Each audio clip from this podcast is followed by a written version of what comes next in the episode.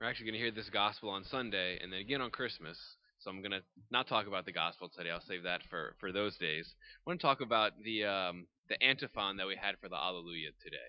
Um, these these days preceding Christmas, those antiphons are particularly important antiphons called the O antiphons.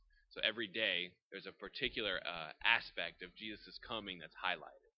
So yesterday, if you went to Mass, it was O wisdom.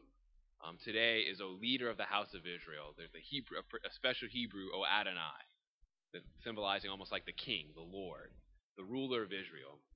And the, the, that king was who the people of Israel thought would be the one who would come to save them from slavery, right? In the prophet Jeremiah, speaking to the people who are in exile, he says, No longer will are people going to say, The Lord who brought people out of slavery from Egypt. That was kind of the defining moment for the people of Israel. It says, But rather, as the Lord lives, who brought the descendants of Israel out from the lands of the north. Speaking of a, a new restoration, a new renewal from exile immediately, but also that applies ultimately to Jesus, the ultimate Lord who would rescue all of us from our own slavery to sin. Um, the, the opening prayer for the Mass was beautiful about begging for the freedom from the yoke that's been weighing us down. Jesus is the King, the conqueror, the Lord, who gave the law. He spoke to Moses in the fire, and he comes to speak to us in that same way through that, through that word, to break us free. Christ comes to set us free.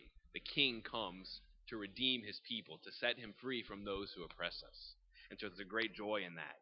And the, the, the, the petition, come and rescue us with your mighty power. That's what Jesus is coming to do. That's what we're preparing. We're preparing for a rescue. Christ is coming in to rescue us, coming into our humanity to rescue us from what weighs us down. And so we come with grateful hearts for that.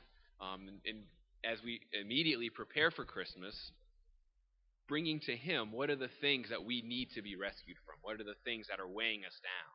Those are the things the Lord desires to hear about. So perhaps a special intentionality in our own prayer. Lord, what do I need to be rescued from? What is burdening me? What's the yoke that I feel is weighing me down that I want you to break me from? He is coming to break us from that. Let's place those yokes, those burdens before Him and ask for His grace to, to, to come and be renewed in these coming days. Amen.